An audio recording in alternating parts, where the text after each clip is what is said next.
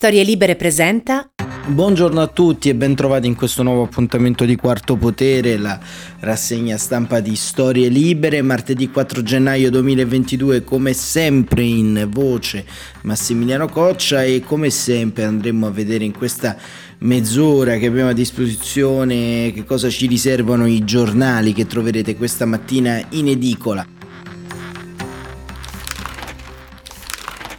Innanzitutto eh, c'è da dire che le priorità nell'arco di questi giorni da parte dei principali quotidiani del paese sono un po' sempre le stesse. Il dibattito che riguarda ovviamente la variante Omicron, il dibattito che riguarda il Green Pass, la modalità eh, di accesso all'interno degli uffici della pubblica amministrazione tiene banco. Ehm, è ancora molto sotterraneo il dibattito che riguarda il Quirinale, il dibattito che ovviamente eh, vede in modo abbastanza eh, ampio dominare ancora l'incertezza e, e poi ci sono tante storie che si sommano all'interno di eh, queste eh, prime giornate dell'anno, tra cui il eh, cruento e cruento e dir poco vergognoso omicidio consumato in provincia di Varese da parte di un uomo agli arresti domiciliari che ha sgozzato il proprio figlio di sette anni e si stava dirigendo anche ad uccidere la moglie e quello che poi invece è successo eh, ieri, attore del Greco, quando una madre eh, di 40 anni sembrerebbe che ha eh, affogato il proprio figlio eh, in mare perché lo eh, credeva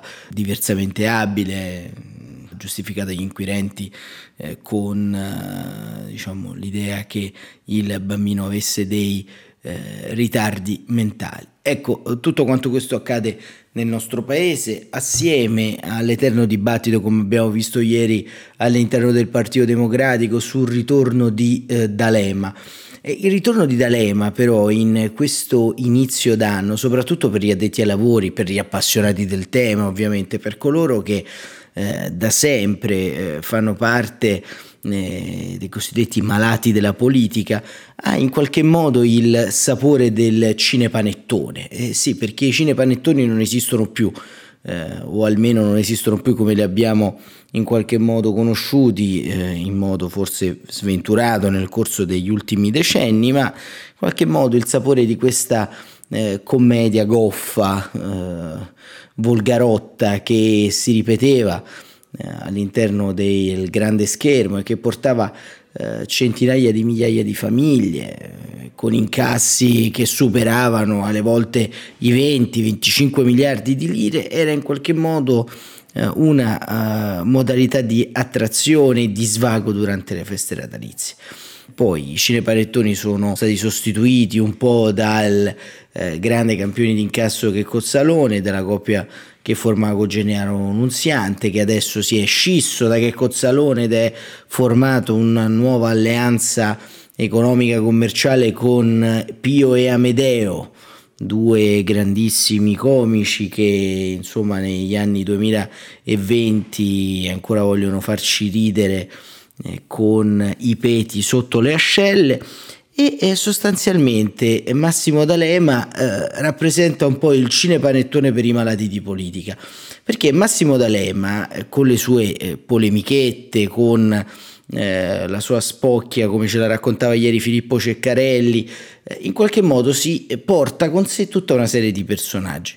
E siccome è sempre bello iniziare l'anno eh, con il buon umore e diamo spazio ad Andrea Scanzi che mm, non abbiamo mai trattato su queste pagine eh, fino ad oggi ovviamente perché c'è sempre una prima volta.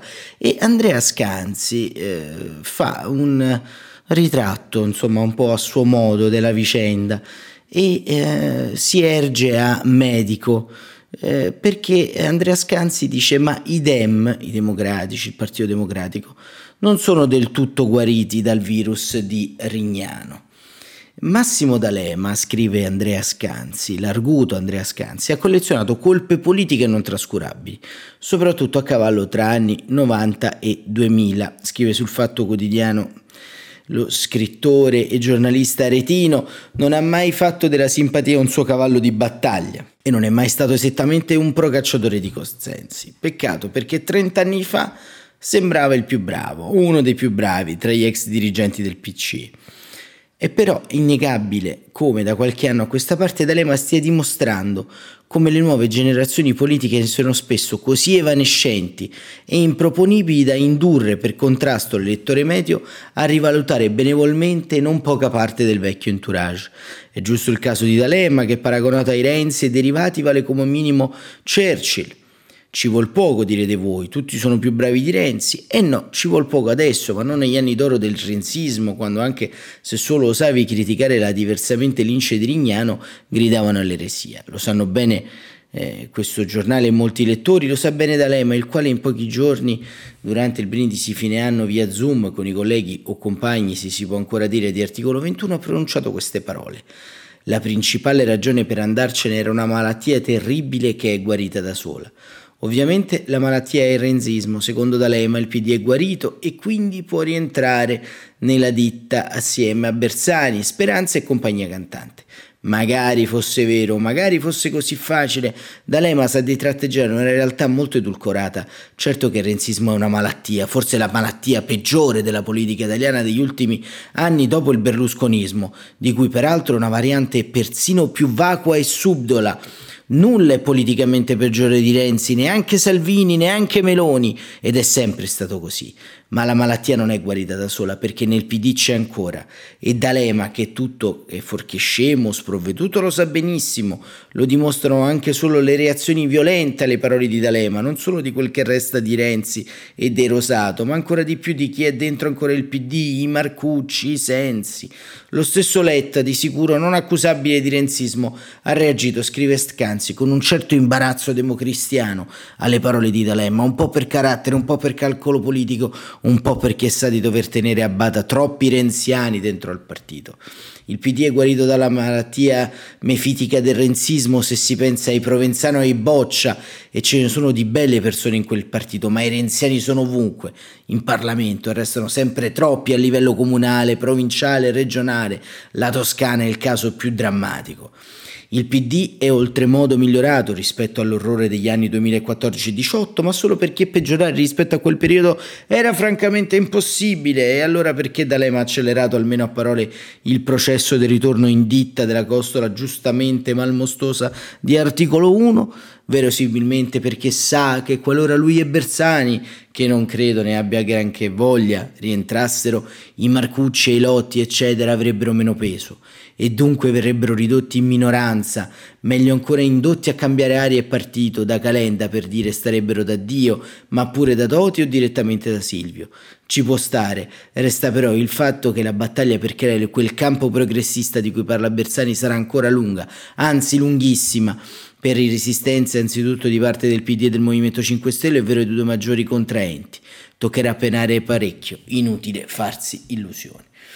Ecco, noi abbiamo aperto questo 2022, aperto questo 2022 perché in fin dei conti se ancora parliamo di D'Alema è, è perché ancora leggiamo Andrea Scanzi.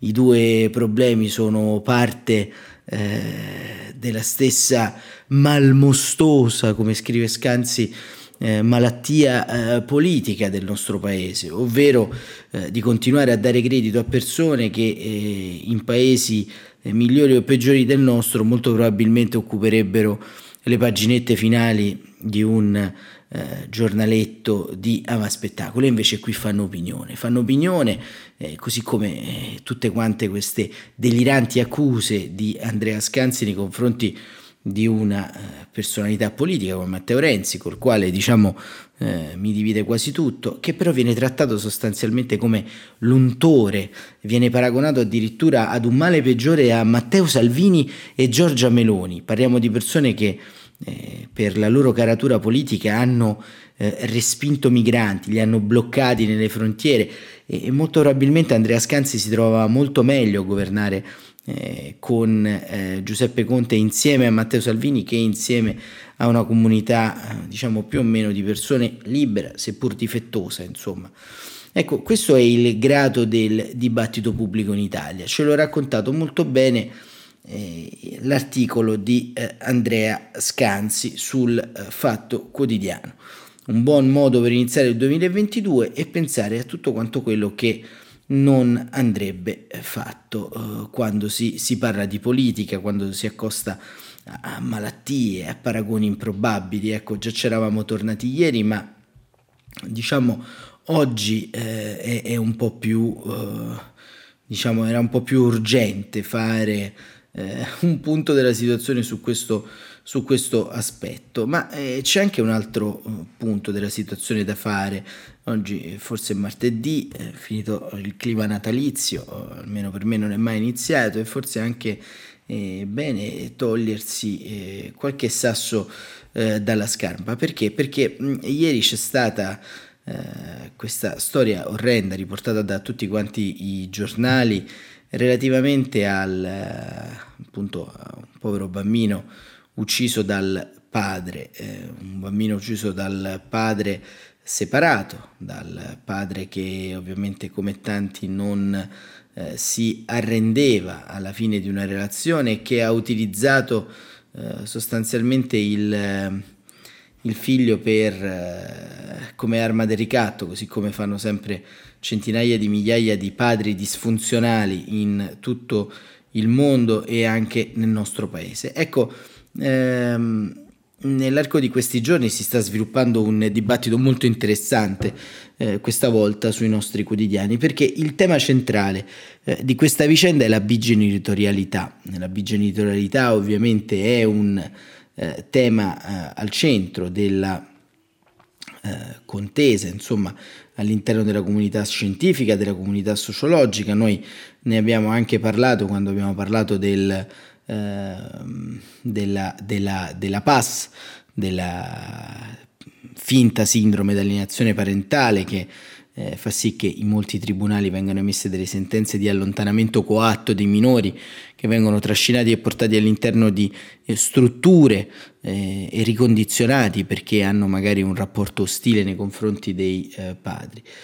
E eh, sul Corriere della Sera di oggi eh, c'è la testimonianza del nonno di Daniele, eh, ucciso appunto dal padre Davide eh, Paitoni di 40 anni, Daniele aveva 7 anni, e in provincia di Varese eh, Cesare eh, Giuizzi, eh, penna del Corriere della Sera, racconta che a Gazzata Schiano in provincia di Varese il bambino non voleva andare, noi abbiamo sbagliato a portarlo dal papà, ma lui aveva il permesso del giudice. Il nonno del piccolo Daniele si affaccia sulla soglia della villetta di via Chiesa Schianno. La figlia è appena uscita per dare l'ultimo saluto a Daniele all'obitorio di Varese prima che venga eseguita l'autopsia. Gli occhiali scuri e la mascherina chirurgica le coprono il viso, sul corpo i segni delle medicazioni per le coltellate ricevute. Si guarda intorno e non parla. Sto sentendo adesso in televisione, non so neanche cosa dire, aggiunge il nonno che si volta e richiude la porta. Fuori c'è Babbo Natale appeso alle finestre, dentro un dolore inimmaginabile. Ora che Daniele è morto, ucciso a sette anni per vendetta contro l'ex moglie del padre, Davide Paitoni, 40 anni, restano tante, troppe domande in una tragedia che ne ricorda altre mille. Dopo aver tentato di uccidere la moglie 36enne, Paitoni durante la fuga aveva inviato alla donna due messaggi vocali. Daniele al sicuro, ti ho aggredita per punirti perché mi hai rovinato la vita e perché volevi portarmi via, portarmi via mio figlio. I carabinieri hanno intercettato la sua golf all'una e mezza lasciata a bordo strada a Varese, lui non c'era, poi grazie a un GPS l'hanno seguito durante la fuga sul colle Sant'Elia. Mentre lo arrestavano, come ricostruito nel fermo dal PM Luca Petrucci, urlava sparatemi. Paitoni era ai domiciliari. Il giudice su richiesta dei legali aveva concesso la possibilità di vedere moglie e figlio durante la detenzione nell'abitazione del padre Renato, nella casa di corte a Morrazzone. Il 26 novembre aveva tentato di uccidere con un taglierino un collega fuori dalla fabbrica di Azzate. I due si erano dati appuntamento a fine turno, dopo un aperitivo nello spogliatoio. Chissà cosa vorrà da me. Mio figlio è al sicuro, i suoi devono stare attenti aveva bofonchiato i colleghi prima di uscire. Arrestato dai carabinieri era finito ai domiciliari, il PM nella richiesta di misura cautelare aveva ricordato il procedimento aperto dopo delle denunce della moglie e dei familiari, a cui erano seguite controquerele del quarantenne. Evidenzia il PM che Paitoni sarebbe sottoposto ad altri procedimenti per reati anche connotati da violenza, maltrattamenti e lesioni. Ha scritto il GIP Anna Giorgetti nell'ordinanza di custodia. Si tratta di carichi pendenti che potrebbero risolversi favorevolmente per l'indagato e che dunque non consentono di trarre qualsivoglia certezza. Le sole esigenze cautelari erano dettate dal pericolo di inquinamento delle prove. Il 6 dicembre è arrivato l'ok del giudice all'istanza dei difensori. Mezza pagina aveva dato a Paitoni la possibilità di vedere moglie e figlio senza prescrizioni particolari. Era seguito un accordo tra gli avvocati della coppia per stabilire il calendario degli incontri. La famiglia materna oggi accusa.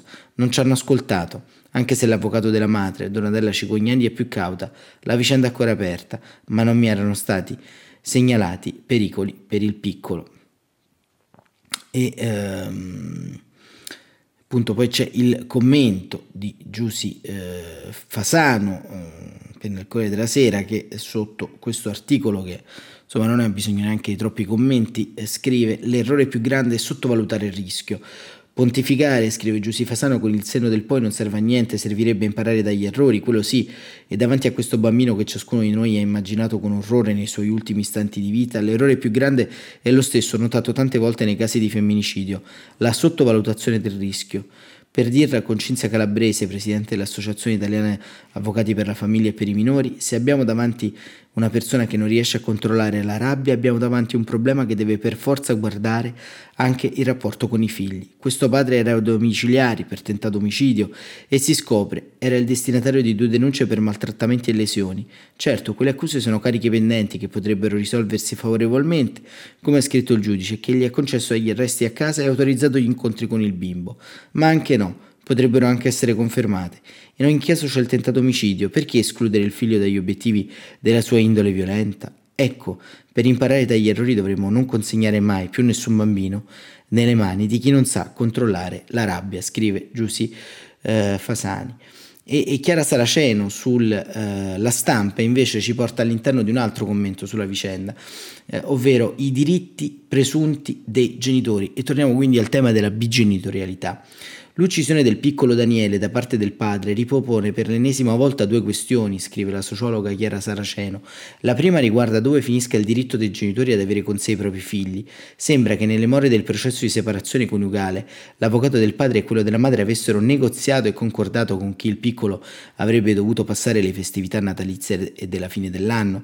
Al padre erano toccate appunto queste ultime, nonostante il suo comportamento violento, sia nei confronti della moglie sia nei confronti di un collega, suggerisse che non si trattava di una persona equilibrata, socialmente responsabile, capace di controllare la propria ira e la propria aggressività.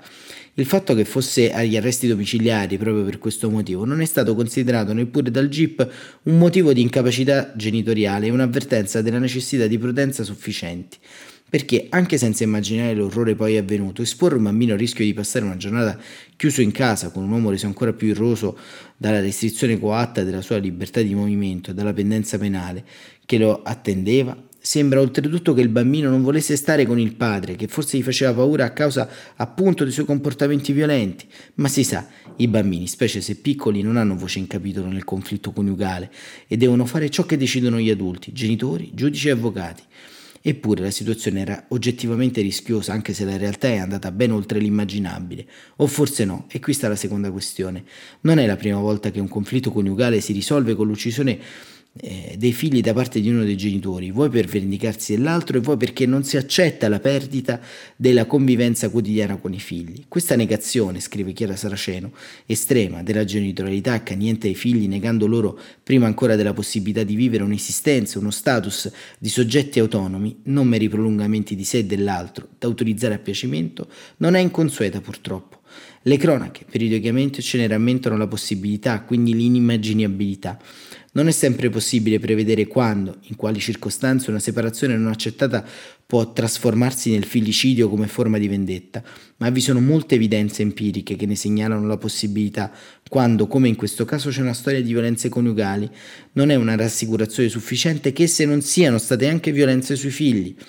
Al di là della valutazione, scrive Chiara Saraceno, sulla effettiva capacità genitoriale di qualcuno che è violento nei confronti della propria compagna, della madre e dei propri figli, spesso anche in loro presenza, l'esperienza insegna che è sempre in agguato la possibilità di un cortocircuito mentale ed emotivo che fa considerare l'uccisione dei propri figli un atto legittimo e appropriato per continuare a dar corso a quella violenza È vero, come ha dichiarato il giudice che ha dato il permesso di visita, che le pendenze penali non riguardava il conflitto coniugale e che non c'era stata da parte della madre nessuna denuncia. Ma per iniziativa di altri era stato attivato il codice rosso, quindi la situazione di violenza familiare era o avrebbe dovuto essere nota. Nel caso del piccolo Daniele c'erano tre buoni motivi per avere cautela nel lasciarlo da solo per un'intera giornata con il padre. Il carattere e il comportamento violento del padre, accertato anche penalmente da una storia di violenza coniugale, l'isolamento fisico-spaziale che non permetteva un qualche controllo, anche leggero dell'esterno. Purtroppo nessuno di questi tre elementi e neppure la resistenza del bambino è stato ritenuto sufficiente per indurre cautela e mettere in dubbio l'insindicabilità del diritto del padre ad avere con sé il figlio. E questa era Chiara Saraceno che ci apre tantissimi spunti di eh, riflessione intorno, eh, intorno, a questo. E chiudiamo questa carrellata con eh, la Repubblica perché ehm, un'intervista di eh, eh, Liana Milella a pagina 19, un'intervista a Fabio Roia, magistrato del Tribunale di Milano, che eh, come abbiamo visto anche già durante eh, 25 novembre, giornata internazionale contro la violenza sulle donne e anche diciamo, eh, presidente diciamo, eh, oltre che del Tribunale eh, di Milano e consulente della Commissione parlamentare sui femminicidi e eh, intervistato dice le leggi ci sono ma non bastano, via i bambini ai genitori violenti. Ai colleghi, inizia così l'intervista di Eliana Milel, lo dico con chiarezza, non affidate mai più i figli ai padri violenti e ancora per farlo serve una norma che in questi casi sospenda la potestà genitoriale. È netto l'invito di Fabio Roia, presidente vicario del Tribunale di Milano e consulente della Commissione parlamentare sui femminicidi che con Repubblica affronta l'incredibile destino di Daniele. Un bambino di sette anni lasciato in un armadio con la gola squarciata Colpa di un padre violento o si poteva evitare? chiede Liana Milella. Non sto lavorando su questo caso, ma credo che i femminicidi e i filicidi in generale siano e debbano essere sempre eventi da prevenire, a condizione che si crei una forte specializzazione di tutti i soggetti del processo penale, avvocato, PM e giudice. Ognuno deve fare la sua parte, incalza Milella, ma per Daniele nessuno ha fatto la sua. Vedo piuttosto una sottovalutazione complessiva della violenza di quest'uomo e soprattutto manca una norma o l'interpretazione di una norma che già esiste che sospenda la responsabilità genitoriale quando c'è la violenza in ambito domestico. Il suo collega di Varese, chiede Mirella, eh, in una serie di Non sapevamo, ma com'è possibile che a un padre protagonista di molte violenze al lavoro e in famiglia venga affidato il figlio? Purtroppo accade spesso, risponde Roia. C'è questo retaggio per cui si ritiene che anche se un uomo è violento con la madre o con altre persone, possa comunque essere un buon padre. Niente di più sbagliato. È contrario all'articolo 31 della Convenzione di Istanbul, che ordina di accertare sempre la violenza domestica prima di affidare il bambino al padre violento. Il nuovo Tribunale della Famiglia, istituito dalla Guardia Sigilli Cartabia, prevede proprio che se la donna documenta situazioni di violenza in casa, il giudice è obbligato a tenerne conto. Certo, dice eh, Liana Minella, questo dice Valeria Valente che presiede la commissione sui femminicidi, ma una cosa sono le leggi e un'altra la vita di ogni giorno, in cui c'è sempre un giudice che dice io non sapevo. Il giudice, risponderò, io deve essere messo sempre nella condizione di sapere. Mi chiedo a questo punto se anche gli avvocati debbano superare l'interesse del proprio assistito e ragionare una prospettiva, diciamo, pubblicistica nell'interesse dei terzi. Il fatto, eh, continua la Minella, è che non c'era la separazione legale, ma solo una trattativa tra le parti. Sì, al Tribunale di Varese non risultavano contenziosi civili tra i due coniugi. Forse tutti hanno sottovalutato il rischio di una possibile e progressiva eh, violenza dell'uomo. L'esperienza ci dice che molte volte gli uomini violenti vogliono vedere i figli per controllare la madre o come in questa vicenda per punirla.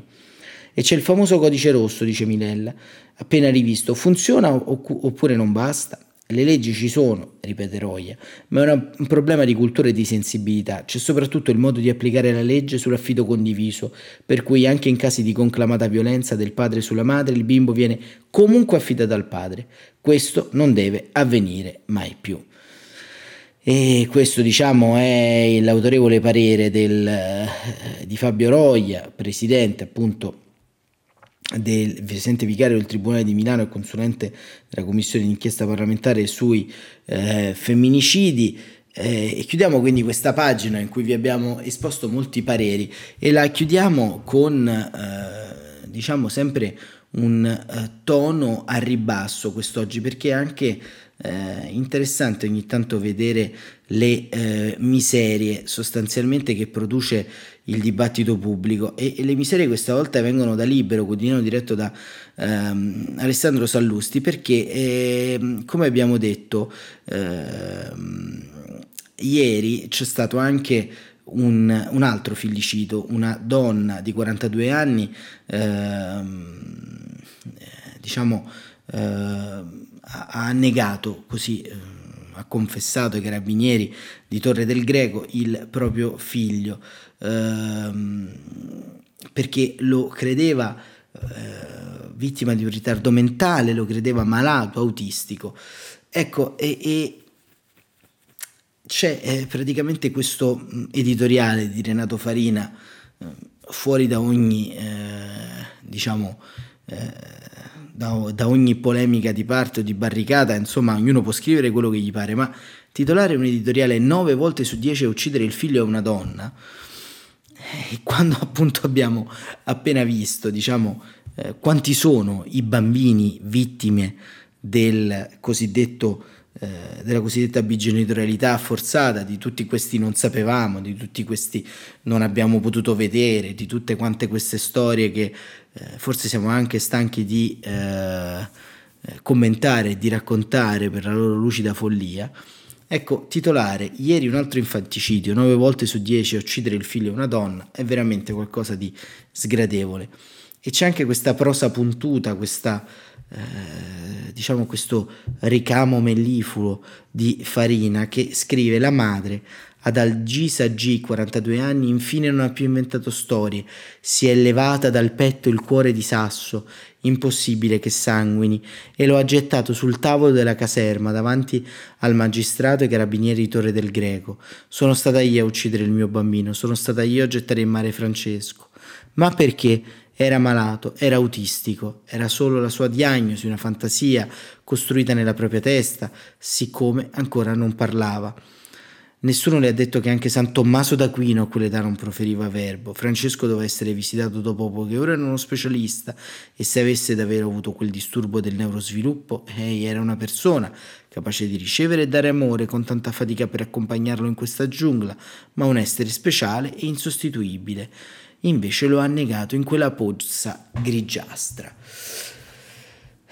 Ecco, diciamo che la vicenda di, di, di, questa donna, di Adalgisa e di suo figlio Francesco, è una vicenda, diciamo, estremamente dolorosa e creare una contrapposizione tra madri e padri, tra uomini e donne che, che uccidono i loro figli, è veramente una cosa sgradevole anche proprio da, da, da un punto di vista, diciamo, eh, proprio um, umano vorrei dire.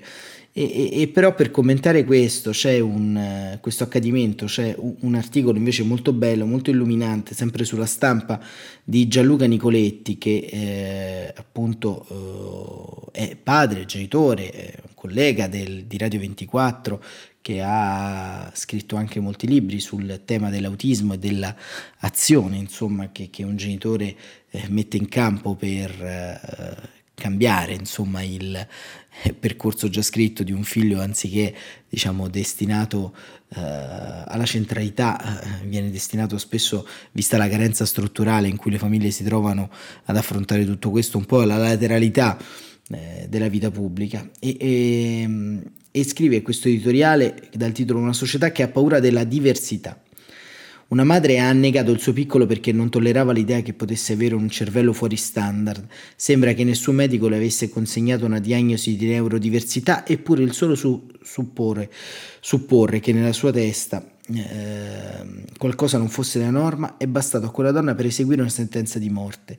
È sintomo di una profonda incapacità di gestire con strumenti moderni l'arcaico pregiudizio di cui è intriso il possibile disallineamento mentale di un proprio congiunto, in tempi molto meno remoti di quello che si possa credere, qualora ci si trovasse a dover fare i conti con un figlio che si capiva non avrebbe proprio posseduto la percentuale minima di senno richiesta per non dare nell'occhio, si faceva internare in tutta fretta il più lontano possibile da casa, dove sarebbe restato per tutto il resto della sua vita. Non era raro che la famiglia inscenasse persino un finto funerale, unico suggello socialmente accettabile a quell'onta che avrebbe gettato su tutta la stirpe il sospetto di un sangue malato. Per questo il fatto di Torre del Greco non è solo il dramma di una famiglia, è rivelatore di una ben più estesa lacuna culturale, spesso difficile da individuare perché circoscritta alla sola difficoltà di elaborare in maniera civilizzata la più indicibile delle possibili disabilità, che è quella mentale, scrive Nicoletti. Ho avuto più di un segnale di quanto siamo ancora attraversati dall'immaccioso retropensiero, ignorante e superstizioso, un residuo del vecchio mondo che, nonostante le belle apparenze e la brillantezza dell'argomentare, contamina persino chi ha il privilegio di una forte presenza nei media. Non conto più le volte che anche da illustri opinionisti mi si sentito dare dell'incapace di cogliere l'ironia quando mi sono permesso segnalare l'osuro incivile in termini come bambino ritardato autistico o persino mongoloide, intesi come categoria dispregiativa per evidenziare la scarsa attitudine alla giusta comprensione della realtà da parte di loro antagonisti ideologici. Per quanto possa essere a, tra- a tanti fastidioso il nostro progredire evolutivo generato da un pensiero definito, anche con disprezzo politicamente corretto, è la miglior definizione del nostro esserci alleggeriti da molti pregiudizi capaci di scatenare sofferenza, anche se sicuramente evoca distorsioni e forzature ipocrite quando se ne abusa come dogma. In realtà il cervello ribelle è ancora assai più ostico a digerire per il cripto ben pensante di quanto lo sia il diverso comportamento sessuale e affettivo, la diversa provenienza geografica, il diverso colore della pelle, scrive Nicoletti. Fa paura perché quasi tutti abbiamo il sospetto di essere noi stessi o avere in famiglia portatori occulti di qualcuno di quei segnali che potrebbero fare di un essere umano libero un individuo che gran parte della collettività, anche se non lo dice apertamente, ancora preferirebbe rinchiuso al sicuro. Ammetterlo è duro, sarà più facile per tutti pensare che tutto il problema dell'inaccettabile diversità mentale stia solo in quella mamma affogatrice. Per stare tranquilli basta convincerci di essere dalla parte delle società dei savi. Solo così nulla avremmo da rimproverarci. Un articolo veramente importante di Gianluca Nicoletti che vi invito anche a rileggere sulla uh, stampa e, ehm, e, questo diciamo era un po' l'argomento cardine di eh, oggi, ma ehm, sempre eh, sulla stampa c'è un ricordo molto bello e chiudiamo con questo di Gianni Celati, il sospiro delle pianure, è morto a 84 anni, eh, il grande scrittore eh, Celati, la sua opera prima comiche è stata pubblicata da eh, Einaudi nel 1984 eh, e ehm, appunto c'è questo ritratto molto bello di Ernesto eh, Ferrero e, e, diciamo con Celati scompare uno scrittore, un traduttore eh, di, eh, diciamo di grandissimo eh, valore.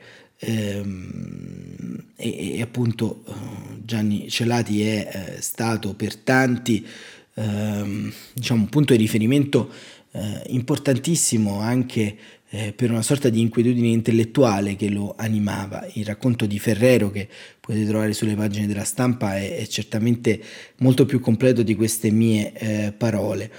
Ehm, e, e, c'è eh, però um, un piccolo ricordo che eh, vogliamo fare, Gianni Celati, una citazione, un piccolissimo incipit eh, col quale chiudiamo questa rassegna stampa, tratto da Fata Morgana, un edito da Feltrinelli nel 2005 e, Gianni Celati scriveva, dicono che ognuno corre dietro a certe illusioni e nessuno può farne a meno, perché tutto fa parte di uno stesso incantesimo.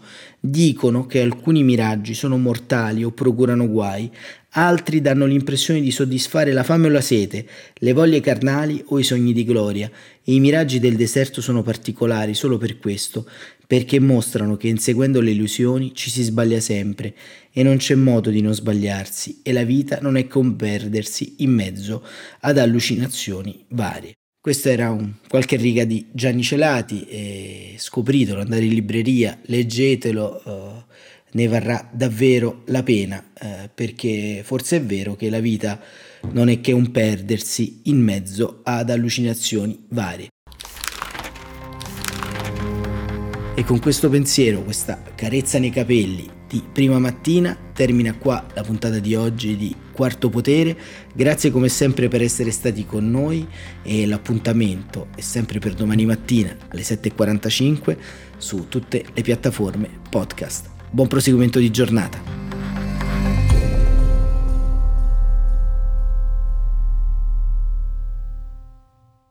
Una produzione storielibere.fm di Gianandrea Cerone e Rossana De Michele.